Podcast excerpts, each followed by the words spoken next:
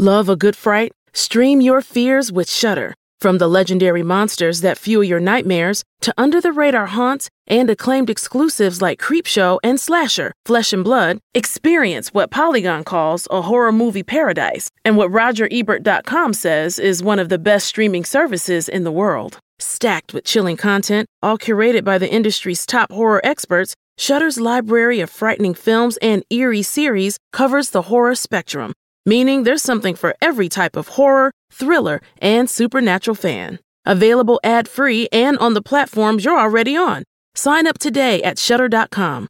Shudder, so good it's scary.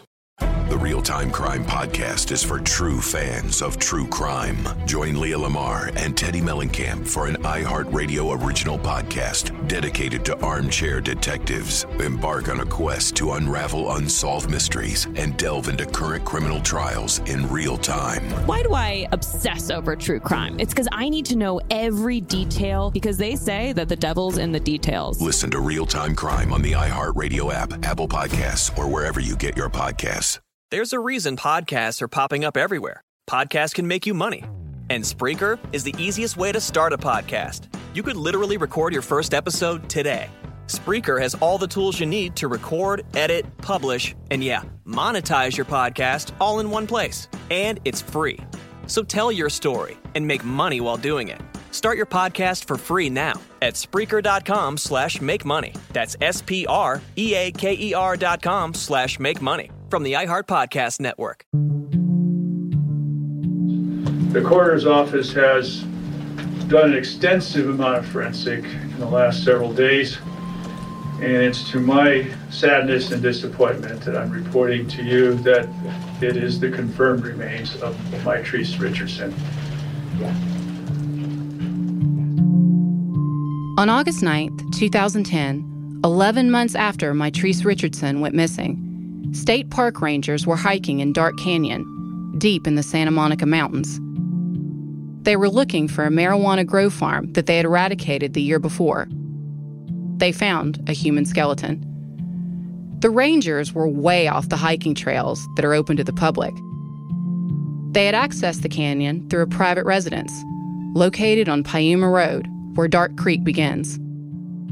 There's a hiking trail nearby, the Backbone Trail, and it's possible to climb down from that trail into the creek bed if you know exactly where to look. So they started down into the creek, which is more of a climb than a hike.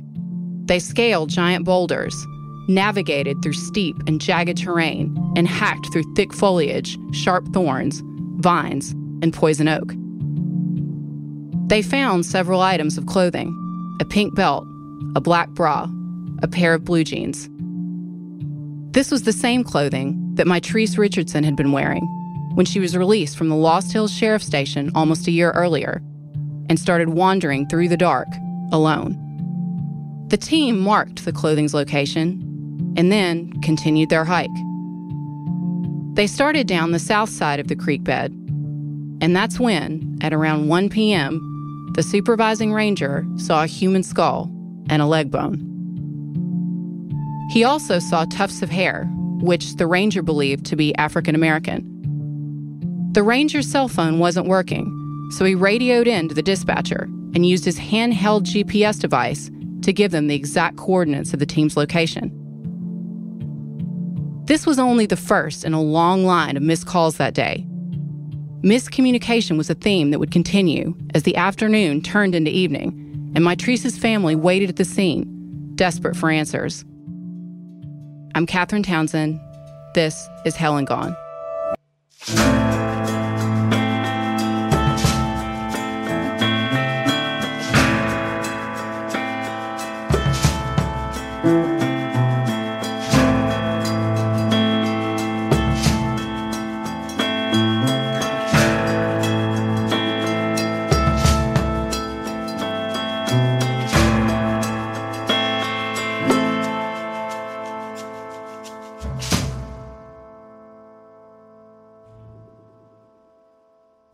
Episode, we talked about the day the remains were found from the perspective of Mitrice's family, Dr. Rhonda, and Tashaka, whose organization, REACT, had been helping them with the search for months.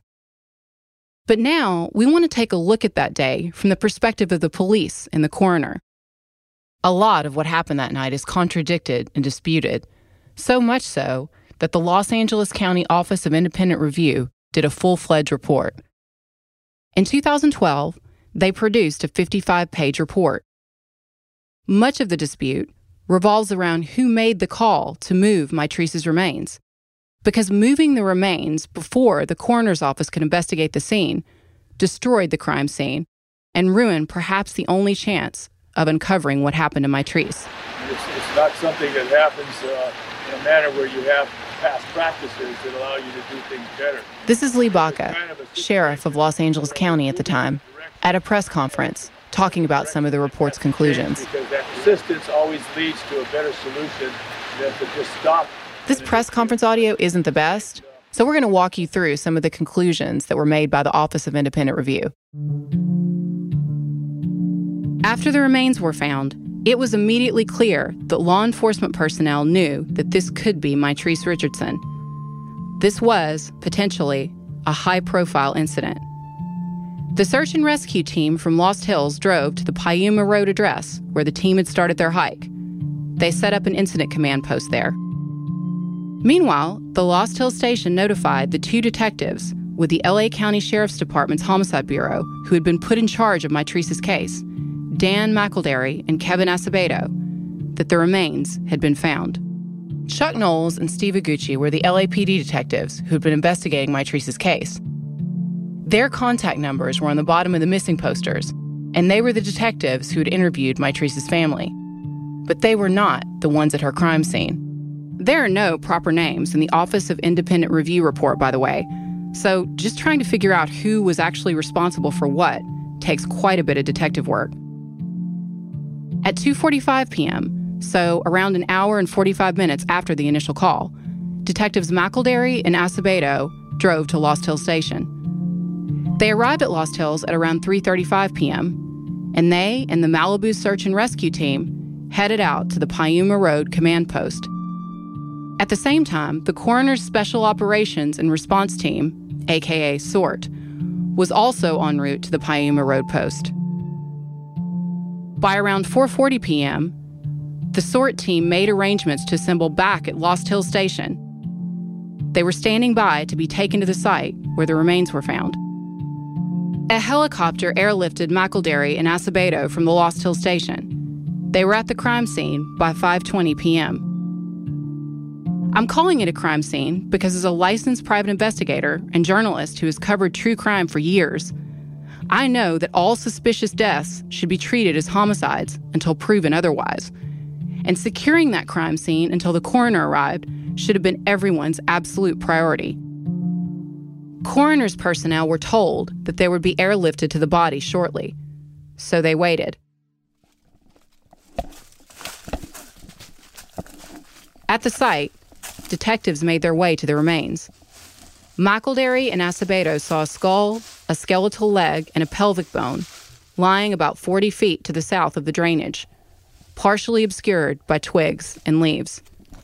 One of the detectives took photos of the remains with his cell phone. They then searched the area for any additional evidence and walked to the GPS coordinates where the items of clothing had been found. Later, Mitrice's mother, Latice, would question the accuracy of those GPS coordinates that were given to them by the detectives. Some of Mitrice's family members pointed out that although the terrain was rough, the GPS coordinates were physically not far from nearby homes.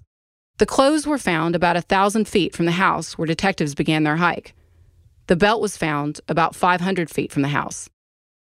These coordinates would become crucial later when other investigators and family members tried to retrace the detective's steps.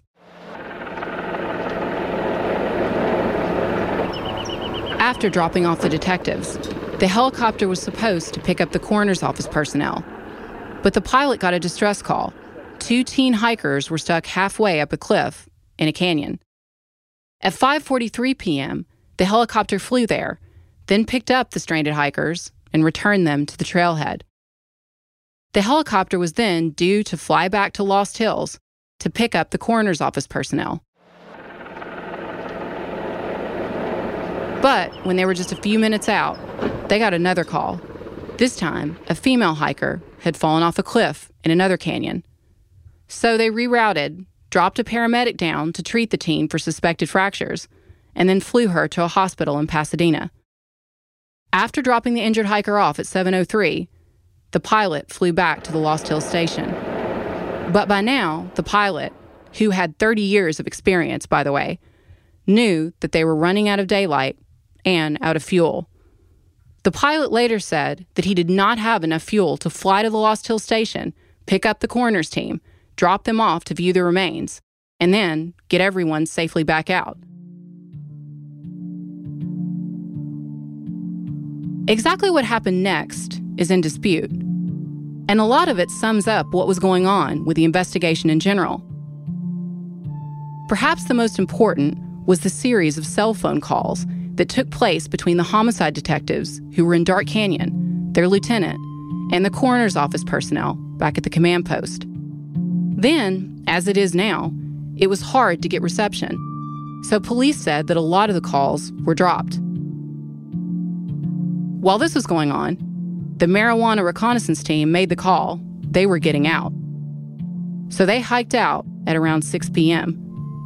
This left the search and rescue personnel and the homicide detectives. At around 8 p.m., the LAPD homicide detectives made a critical decision that would change the direction of the case forever. Because that's when detectives McElderry and Acevedo decided they were taking the remains out.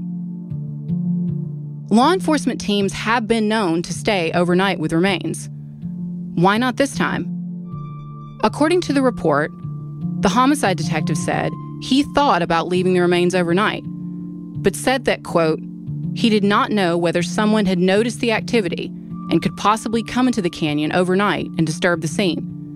The detective was also aware that there were teeth in the upper jaw of the skull, making identification possible, and was concerned about losing critical evidence. End quote. He later said that he believed that people being in the area could attract wildlife overnight, which could damage the crime scene. The homicide detective said he believed he had permission to move the remains, but the coroner's office disagreed.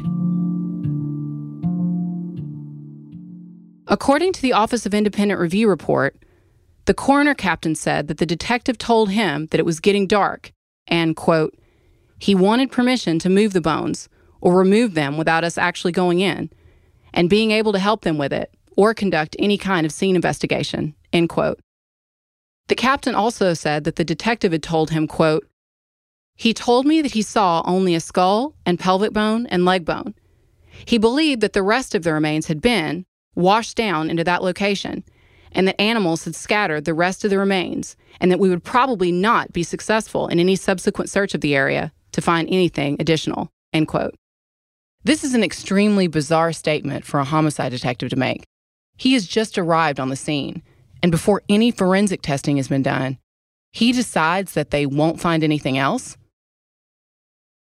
But when they lifted the pelvic bone out of the debris, they saw something else a large portion of the skeleton still intact that had not been previously visible. So at that point, the homicide detectives knew, despite what they had just told the coroner's team, that they had much more than just three bones at that site. Still, the homicide detectives doubled down on their decision to move the remains. A Malibu search and rescue team member picked up the skull and placed it on a plastic sheet, which was laid out in a body bag. The recovery personnel gathered all the small bones they could see and placed them with the rest of the remains. Before they left the scene, the team at the remains site laid out a silver rescue blanket and taped off the area with orange tape to mark the location so that when they returned, investigators could find the site. The remains were then loaded into a body bag and airlifted out by the helicopter. Finally, the next morning, the coroner's team was taken to the site where the remains had been found. But they received conflicting GPS coordinates and were unable to reach the location. It would be another two full weeks before the coroner's team was able to find the remains. When the team was finally able to hike into the area on August 25th, they found a lot more bones. And they, and the public, began to wonder what else had the homicide detectives missed? Ann Sobel wrote an article about what went down that day for the Malibu Surfside News. She spoke to Ed Winter. He was the assistant coroner at the time. She wrote that he told her, quote, since coroner's personnel did not witness this procedure, they cannot attest to the care with which the remains were handled, end quote. Winter told Sobel that the coroner's office has a skeletal recovery team with specialized skills for handling this exact situation. If the coroner's office representatives were not able to get to the scene, documenting the crime scene becomes critical. Remember those photos that were taken by detectives? At some point, Ed Winter said that if he couldn't get to the site, he would need to see those photographs to determine if the remains could be moved. But the photographs apparently never made it across his desk. The Office of Independent Review report states that at least one detective took photos of the body on a cell phone, but was not able to email those photos, and that some of the rangers hiked out of the canyon with a flash drive containing some photos. But the images that were on the flash drive apparently could not be downloaded back at the secondary command post at Lost Hill Station. The photos that were taken of the crime scene are reportedly not of usable quality. According to Mike Kessler's article in Los Angeles Magazine, some of the pictures that were taken by the Rangers were given to the coroner. He writes, quote, those images have not been disclosed or publicly discussed, but a well placed source says that, like so many facets of Mitrice's case, her remains have generated more questions than they've answered. Her right leg, caked in soil and sprouting weeds, sat about two yards upslope from the body, atop a mound of dry vines. The femur of the leg had been removed from the soft tissue, as if it had been pulled from the top of the thigh. There was nothing but a narrow duct where the bone should have been. End quote. Love a good fright? Start streaming and screaming with Shudder. From the legendary monsters that fuel your nightmares to under the radar haunts and critically acclaimed exclusives, discover what Polygon calls a horror movie paradise and what RogerEbert.com says is one of the best streaming services in the world. Stacked with chilling content, all curated by the industry's top horror experts, Shudder's library of frightening films and eerie series cover the entire horror spectrum meaning there's something for every type of fan. Come experience highly anticipated new releases like Superhost, Seance starring Suki Waterhouse, and the Boulet Brothers Dragula. Plus, don't miss out on Creepshow, Slasher, Flesh and Blood, and other must-see Shudder exclusives you won't find anywhere else. Available ad-free and on the platforms you're already on. Sign up today at shudder.com. Shudder, so good it's scary. This episode is sponsored by Maidenhome high quality, handcrafted furniture for the modern home. Maiden Home brings you thoughtfully designed custom furniture, handcrafted in North Carolina. This region is home to some of the world's most talented artisans who are experts in woodworking, upholstery, and finishing. By partnering directly with these family owned workrooms, Maiden Home gives you access to the world's finest craftsmanship without the retail markup. From sofas and sectionals to tables and beds, You'll find beautiful heirloom quality pieces that will last for years. And with over 60 fabrics and leathers and a variety of wood finishes to choose from, you can create a piece custom to your design style. Enjoy complimentary white glove delivery on all orders, a lifetime warranty, and easy returns within 30 days. To browse the latest collection and order free swatches, visit maidenhome.com. That's M A I D E N H O M E.com to start building your custom piece today. Geico knows there are many reasons why you ride. From the exciting adventure of the daily commute to the peace of mind that Geico always has your back with 24 7 access to claim service and legendary customer service. But Pamela Mund had one reason in particular. My skin is extremely averse to most fabrics, except for the soft, buttery feeling of leather. Thankfully, I found my clan of leather lovers in the biking community. It's been life changing. Geico Motorcycle 15 minutes could save you 15% or more to the chagrin of not only the LA County Sheriff's Department, but to all those that know Mitrice, particularly your mother and father, that this became an extraordinarily emotional and charged investigation. On August 12th at 9:30 a.m., the Los Angeles Sheriff's Department held a press conference. Uh, immediately, we uh, went into that area, uh, retrieved those remains with the coroner's office, turned the remains over to the coroner's office. The coroner's office has done an extensive amount of forensic in the last several days. And it's to my sadness and disappointment that I'm reporting to you that it is the confirmed remains of Mitrice Richardson.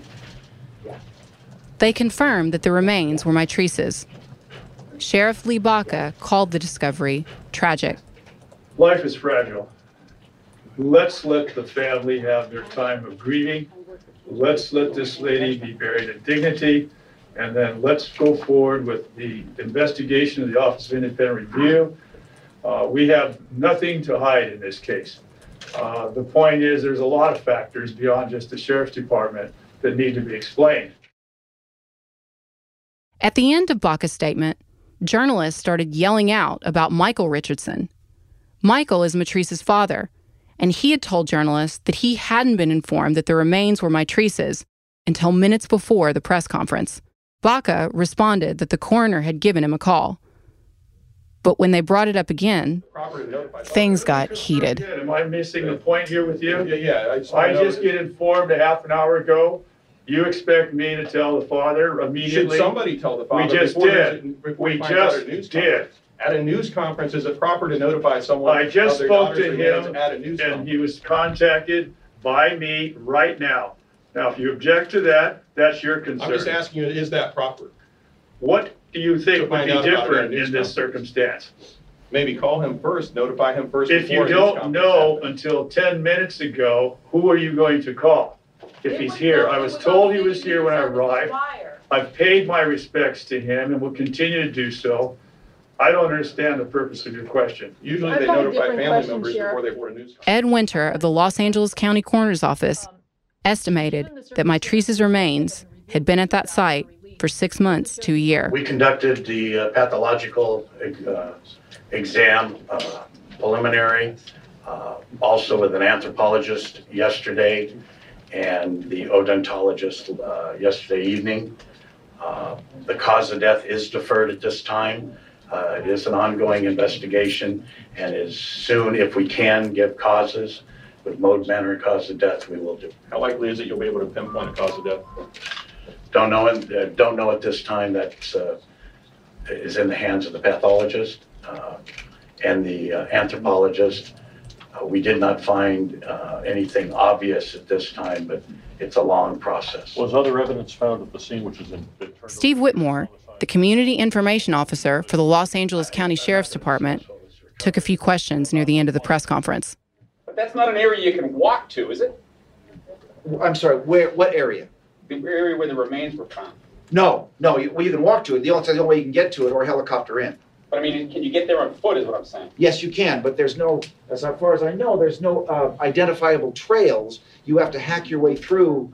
Uh, So it's unlikely she got there on her own. Well, once again, we don't want to speculate on that, but I will tell you this, homicide is going to continue the investigation. They're going to try to figure out if they can, which we probably, it's likely can never do, but they're going to try to figure out how she in fact got there. So that is something, this is not closed, this is still open, and that's what they're going to do. We do not know, it's, it's likely that we can never find out exactly how she got there, but they're going to do their very best to figure that out. So that is still under investigation, and it's still going to be looked at. Thank you. Sheriff's officials were quick to say that they saw no signs of foul play. But according to the LA Times, they also said that they did not believe that Mitrice fell to her death. This doesn't make sense.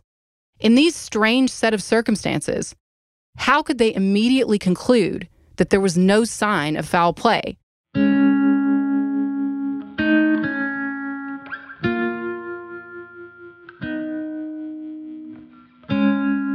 After many grueling months of searching and wondering, Mitrice's family and friends finally got an answer. However, it was not the sigh of relief they were all hoping for. Rhonda says that they had to demand that police take them to the site where Mitrice was found. They eventually agreed. So they went down to the site with Malibu Search and Rescue and Sergeant Tui Wright. So when we go down to the creek bed, if you go to the left, there's this little mound, and her her thigh bone actually was found on that little mound. So there's a little mound there and it's taped off with the yellow tape, right? Mm-hmm. or um, no, it was the orange tape. Sorry. And so, but then on to the left, there's this little gully, right? And so, while all the other search and rescue people went to where the orange tape was, Tui went to the gully. So I followed him because I don't trust his ass. So I followed him. So it's just me and him standing around. I said, Tui, how come we're we're you're right here and everybody else is over there? And he goes, I don't know. And I was like, well, what's going on? He goes, well, this is where her body was found. And I was like, well, why are they over there? And he said, I don't know again. And then I said, well, well, why are you here? And he goes, well, this is where she was. And I said, how do you know? And he said, because I found her body. That's strange. And I was like, Tui, I thought the um, I thought the Rangers found her body. And then he just gave me this look, and we kind of had this moment of staring. And then he called everybody else, hey guys, come over here. This is where her body was. Extracting Mitrice's remains was a coordinated effort among LAPD coroners, medical examiners, and police with the LASD and LAPD. And depending on jurisdictions, there are different processes for extraction. The LAPD coroner's office is the biggest coroner's office in the country. Until recently, it even had a gift shop. So a lot of reporters shared my surprise that the coordinated extraction of Mitrice's remains ended up this disorganized. My name is Sally Aiken, Dr. Sally Aiken, and I am a medical examiner and forensic pathologist. We talked with Sally Aiken, the president of the National Association of Medical Examiners, about process and procedure for extraction. When you're dispatched to the scene and there are remains there, who decides um, when the remains should be moved? So it it depends on the jurisdiction. So every every death investigation system in the United States has laws that they're subject to. So it really depends on the on on how that law those laws impact the office. But in my state, the the body more or less belongs to the medical examiner or coroner. So we that's considered our jurisdiction. So some of the things around the body at the scene, like things in the home or things outdoors, are part of the death scene investigation performed ordinarily by law enforcement. But the body is is our is under our jurisdiction. So in my office, we determine when a body's moved and arrange for it to be moved and package and that, it appropriately. And is that something you would tell the police? So if we're talking about a homicide, the police would inform us that they have a potential homicide victim at a location and they may process parts of the scene around the body, but they leave the body to us. So we get contacted, come to the scene. We package the body and label it appropriately and have a transport team that moves the body to our facility.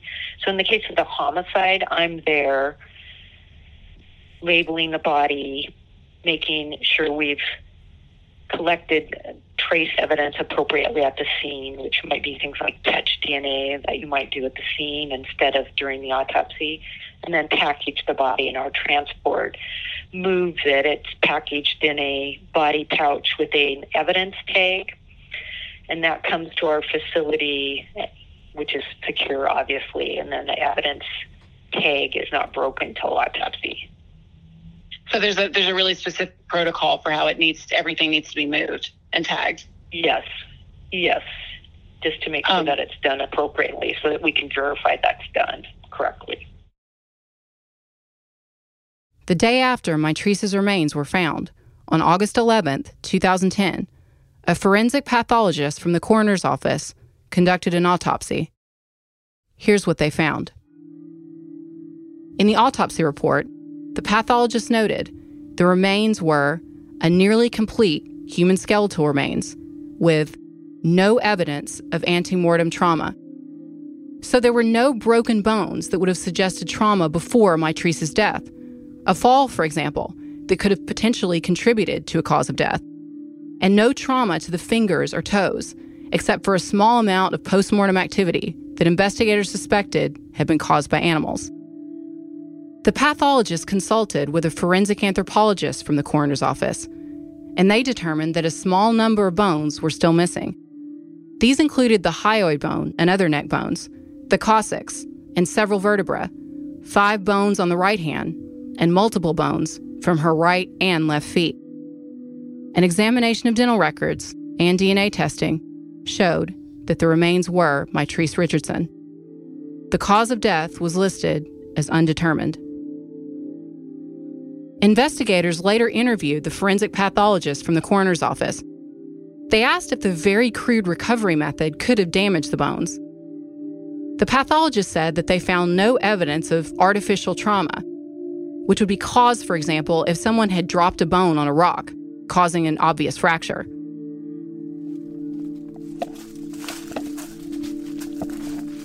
On August 25, 2010, 16 days after the discovery of the remains, the coroner's team, a coroner canine unit, Malibu Search and Rescue, and the homicide detectives hiked again into Dark Canyon to conduct another search for remains.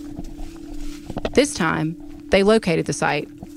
They found five additional vertebrae, one carpal bone, and three phalangeal bones.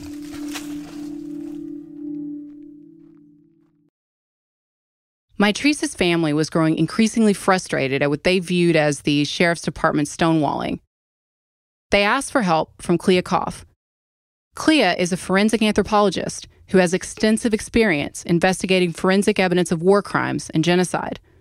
She agreed to help Mitrice's family. On Saturday, August 21st, 2010, Mitrice was buried in Inglewood Cemetery. This is the day that we heard about at the cemetery from Dr. Rhonda. Before Mitrice was laid to rest, Clea observed what she believed to be some irregularities. She was shocked to discover that Mitrice's clothes were inside the body bag, and none of them appeared to have been tested. Here's Rhonda, again, explaining what it was like. Right when the service was going to start, right when the service was going to start, then that's when I got the phone call, right? Her body had not been analyzed. Her clothing were in the body bag. Clothing in the body bag. Her body had not been analyzed. Anthropologist is like, we got to figure out what to do. And then we knew she was going to be buried. So we're already knowing this is what the anthropologist. When we bury her, we're going to have to fight for exhumation. But what she did was she took, because she had worked forensically, she knew how to secure the clothing. So she secured them, you know, for chain of custody issues. So she was able to do that. So her her body was not buried with the clothing. The clothing was kept here. So then we didn't tell them about the clothing until we met with the coroners and we start going through the reasons why there needed to be an exhumation. Because her body wasn't evaluated, because she was not, there was just no evaluation. Rhonda drafted a five page document that she sent to the LAPD with a long list of questions for the coroner and medical examiner. She and Mitrice's family were not convinced that the police had found everything. Two months after the service, on November 6, 2010, Mitrice's mom, Latice, her aunt Lauren, Rhonda, and Clea returned to the site with the sheriff and other department members. After a hard hike, they managed to get to the site where Mitrice's remains were found. They put up a memorial to Mitrice, laid flowers down, and started sifting through leaves with equipment provided by Clea Koff. What happened is I was with that forensic anthropologist. Her name is Clea Koff. And I told her, listen, I, you know what? I don't care about a freaking memorial. I want to go up there and I want all of her bones out there. Mm-hmm. So when we hike up to that site, y'all can put up a memorial all you want to, but I, you need to show me how to search for bones because I want her the hell out of here. So we, so we hiked up there, and so then the forensic anthropologist, she she said, okay, this is how you do it. Rhonda took matters into her own hands. That's when she brushed some leaves aside and saw something small and solid. To their horror, the group realized that they had found a human finger bone. So she was showing me how they do it, and as soon as we did that, a finger bone popped up. And then she was like, shit, we got to get out of here. So then we had to call the search and rescue, found a bone, and they, that's when they airlifted out of there. They immediately turned the bone over to the sheriff's department personnel, who delivered it to the coroner. Later testing would confirm that the bone was a match to Mitrice. And then they came back and they retrieved bones, and I think they had to come another time. I think they were out there three times. The first time and two other times that it took them to retrieve all of it. So actually, if you guys hadn't done that, who knows if they would have found the other bones at all? No, they wouldn't have went up there again. Mm-hmm. I mean, that's unbelievable in itself. And they would have just said they would have just said that the animals got her or something like that. On February 13th, 2011, a team from the coroner and personnel from the LASD returned to the site and conducted another extensive search. Eight additional bone fragments were found and recovered. Latice filed a request to have her daughter's remains exhumed, and it was granted. In July 2011, Mitrice's remains were exhumed by the Los Angeles County Coroner's Office. They exhumed Mitrice. Clea observed what she believed to be a few irregularities, including Mitrice's arm position and the fact that her teeth were pink. Clea indicated in her report that the pink teeth could be a sign of asphyxiation. Some forensic dentists have done tests and concluded that pink teeth are caused by asphyxiation or violent deaths, including strangulation, asphyxiation of some kind, or drowning. That's the theory. Clea Koff also brought up Mitrice's clothing. She said clearly that there were no signs of decomposition fluids on the clothes, which she said indicated that Mitrice's clothing was removed before her body started decomposing. So either Mitrice took her clothes off herself or someone took them off her before she died. Then, Mitrice was buried a second time. For some reason, on that day was better. On the day that her body was exhumed was better because I don't know why, but the workers they like so, were so nice about it. And then they um there was a point when they were gonna because what happens is they they exhume your body, it has to be back in the ground within 24 hours. So they take her body, it goes to the crime lab, they do everything, and then she comes back. I don't know how many hours later, but we had to wait. So when they were putting her back, the workers like they like gathered around with just themselves and they like said a little prayer for her. That was so sweet. And then all the detectives with their raggedy asses were here, but I, I was able to ignore that on that day.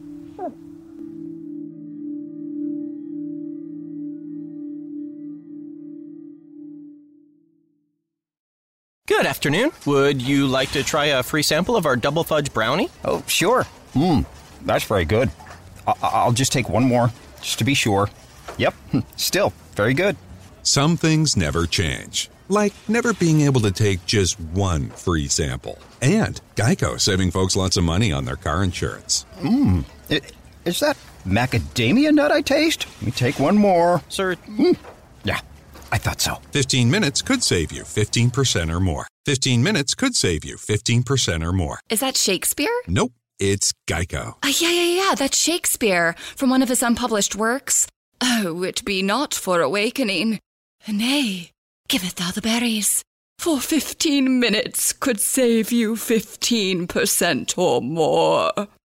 No, it's from Geico, because they help save people money. Well, I hate to break it to you, but Geico got it from Shakespeare. Geico. 15 minutes could save you 15% or more. To show you how easy it is to file a claim with Geico, we hired a soap opera star. Gracious me, my car has storm damage and I've had to file a claim. Could it possibly get worse? Will my claims team leave me for someone else? Someone less intense? Um, no. Actually, when you file a claim with Geico, you get your own dedicated claims team who promises to stay with you throughout the process. Oh, I've never known such loyalty. I can't wait for the second season. Geico, great service without all the drama.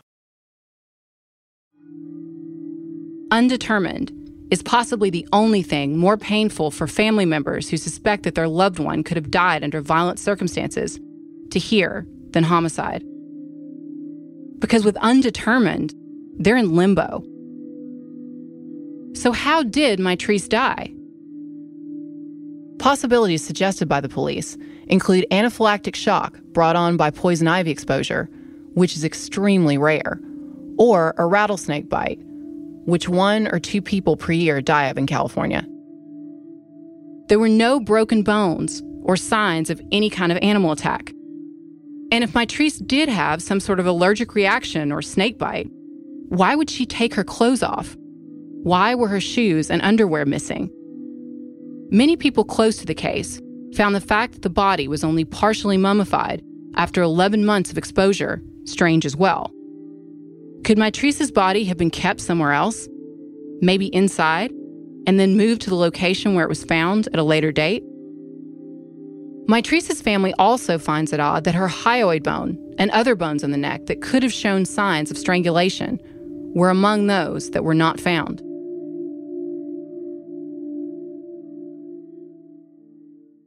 Uh, my name is Catherine Maloney, and I am the Deputy Chief Medical Examiner in Buffalo, New York.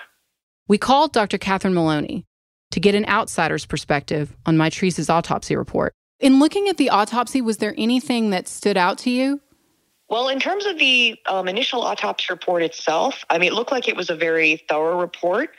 Obviously, it was a difficult report to do because it seems like her body was was quite decomposed, where they didn't have it seemed like any of the internal organs. It was almost mostly just a little bit of skin and bones and some sort of non-specific soft tissue. And also, it looks like you know a fair number of the bones were missing as well, which makes um, you know determination of the cause of death difficult.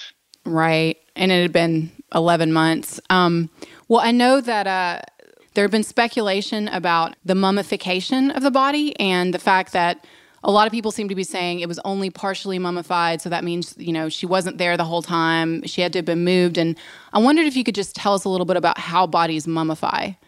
So, mummification is a process where a body kind of dries out. So, mummification happens when you have a warm or hot, dry environment.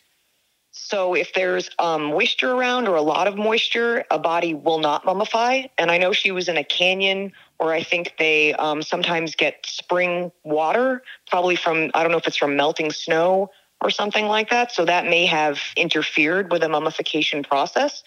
Um, and it also depends what type of exposure there is, you know, to animals. And if there's any type of you know, moisture. It depends how much it might have rained, or if there were trees or leaves covering her that would have kept her body damp.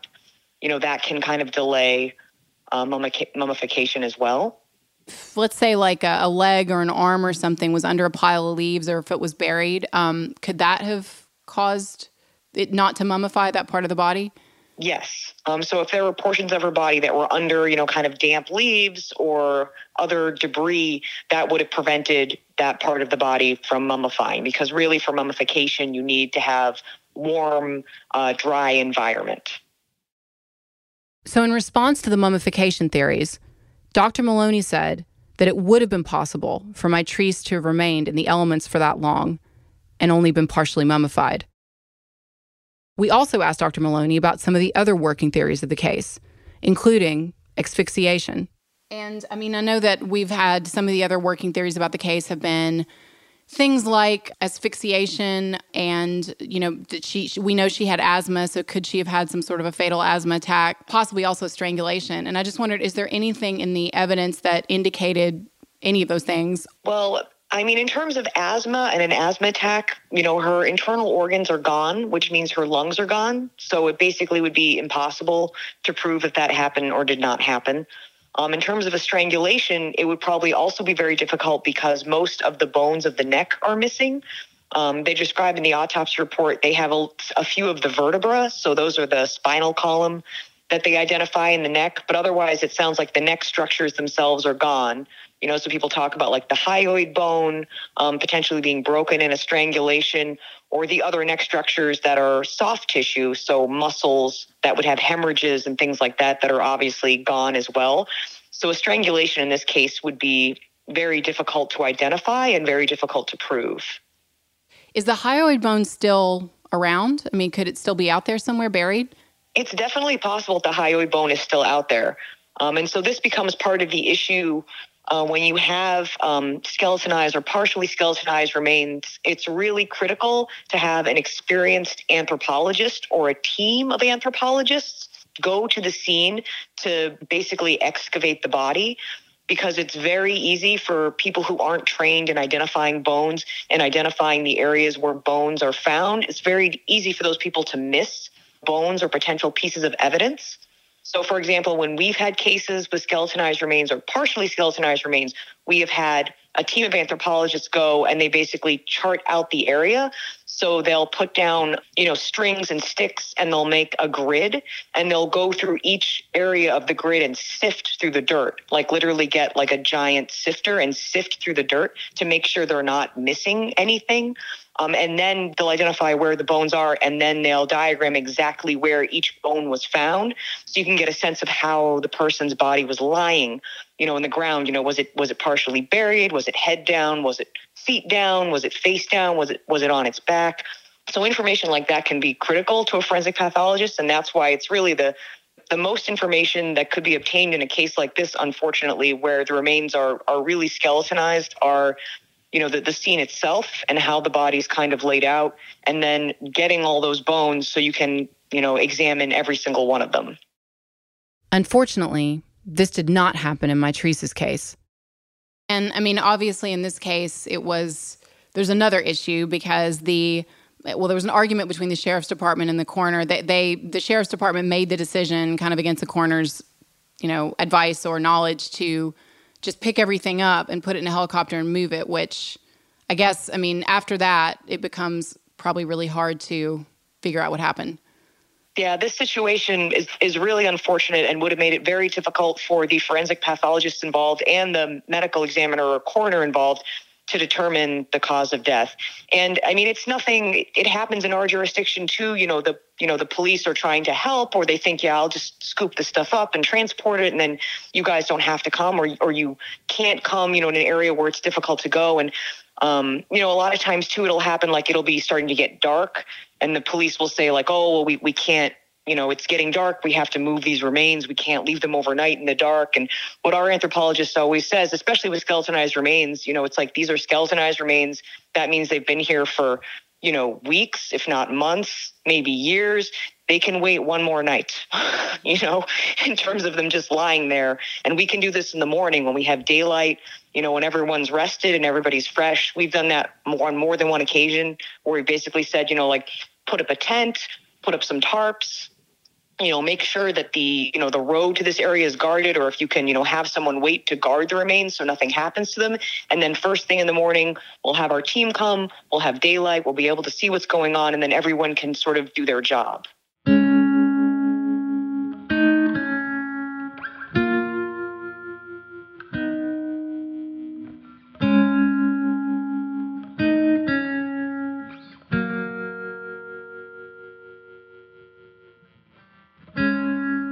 She also said that Clea Koff's suspicions about the curled up arm are inconclusive.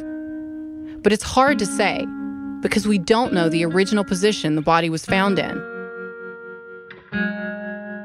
And in terms of DNA evidence on hair, Dr. Maloney said that most of that would have most likely been destroyed. With the sun and the heat and time, DNA would almost certainly not survive. And testing DNA on clothing is particularly difficult. Labs only accept small fibers. A whole shirt, for example, can't be tested. Yeah, no, I mean, I think that the lows that night were in the 60s, so it wasn't particularly, I mean, it's California, September. Um, it does get a little chilly at night up there, but not, I don't know if it's possible to die of, um, I don't know if it's possible to die of exposure at, you know, temperatures in the 50s. Um, maybe if you got wet. So I feel like if, if your clothing was wet and you didn't take off your wet clothes, I think it's it's possible maybe in the 50s because the being wet would kind of leach more of the heat out of your body. But I think if your if your body's dry, depending on what you're wearing, in the 50s I'd say it's a lot less likely to die of you're a lot less likely to die of hypothermia than if you know it's in the 20s or the teens or something like that. Finally, we asked Dr. Maloney if anything else could be done. Well, at this point, it, it's going to be difficult, that's for sure. I mean, I suppose an attempt could be made with the clothing. I mean, if you could get someone who, you know, was some type of expert in looking at you know clothing of assault victims and identifying stains or what might be a, a relevant stain or you know a potentially informative stain who could look at the clothes you know maybe they could give some information. I mean maybe revisiting the scene although i'm sure it's i think it's it sounded like it's been done multiple times but trying to find those extra pieces of bone might be almost impossible. But i mean if if you could find you know the hyoid bone or the neck structures and see if they have any types of injuries. But really i mean the hyoid bone is maybe an inch long. So if if the bones are or the you know where she was found every if anything was spread out at all you know it might be difficult to find especially if there was some type of animal scavenging you know an animal might have just kind of run off with it we also followed up with a forensic botanist and entomologist and both of them said forensically nothing more can be done at this point.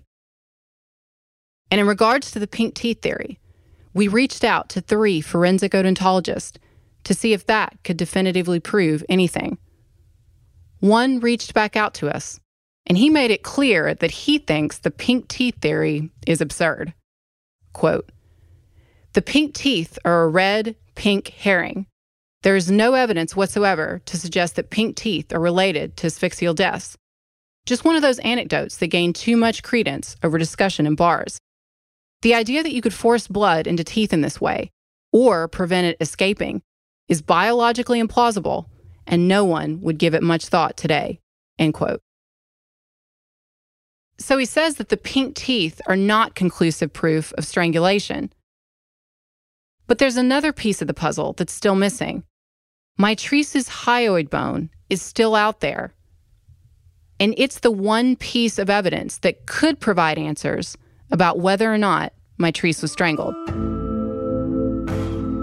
Next time on Hell and Gone, and it's like, as far as us being a woman, you know, like, and they were releasing us at that time of night. And it's like, you know, it wasn't okay. They were fucking the Wild West back then. The risk of suicide is significantly elevated in people experiencing bipolar disorder.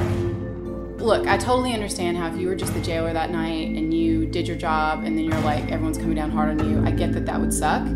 Um, but again, like, where's the compassion? I'm Catherine Townsend, and this is Hell and Gone. Hell and Gone is a production of School of Humans and iHeartRadio. It's written and narrated by me, Catherine Townsend. Our producers are Gabby Watts, Taylor Church, and James Morrison. Music is by Ben Salee.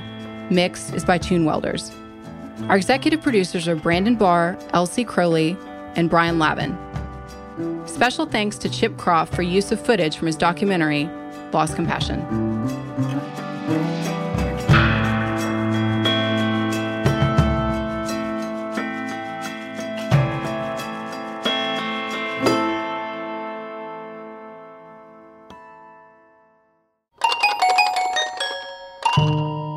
Humans. Support for this podcast is from Williams. We make clean energy happen. Williams is the first North American midstream company to establish a climate commitment and an immediate approach to a sustainable future. We've released our 2020 sustainability report to track progress on our ESG goals, which includes a near term emissions reduction target of 56% by 2030. We're leveraging our natural gas focused strategy to fight climate change today and build a clean energy economy tomorrow. Our infrastructure and commitment are transforming the future of energy. Learn more at williams.com. The Real Time Crime Podcast is for true fans of true crime. Join Leah Lamar and Teddi Mellencamp for an iHeartRadio original podcast dedicated to armchair detectives. Embark on a quest to unravel unsolved mysteries and delve into current criminal trials in real time. Why do I obsess over true crime? It's because I need to know every detail because they say that the devil's in the details. Listen to Real Time Crime on the iHeartRadio app, Apple Podcasts, or wherever you get your podcasts. How do airplanes fly?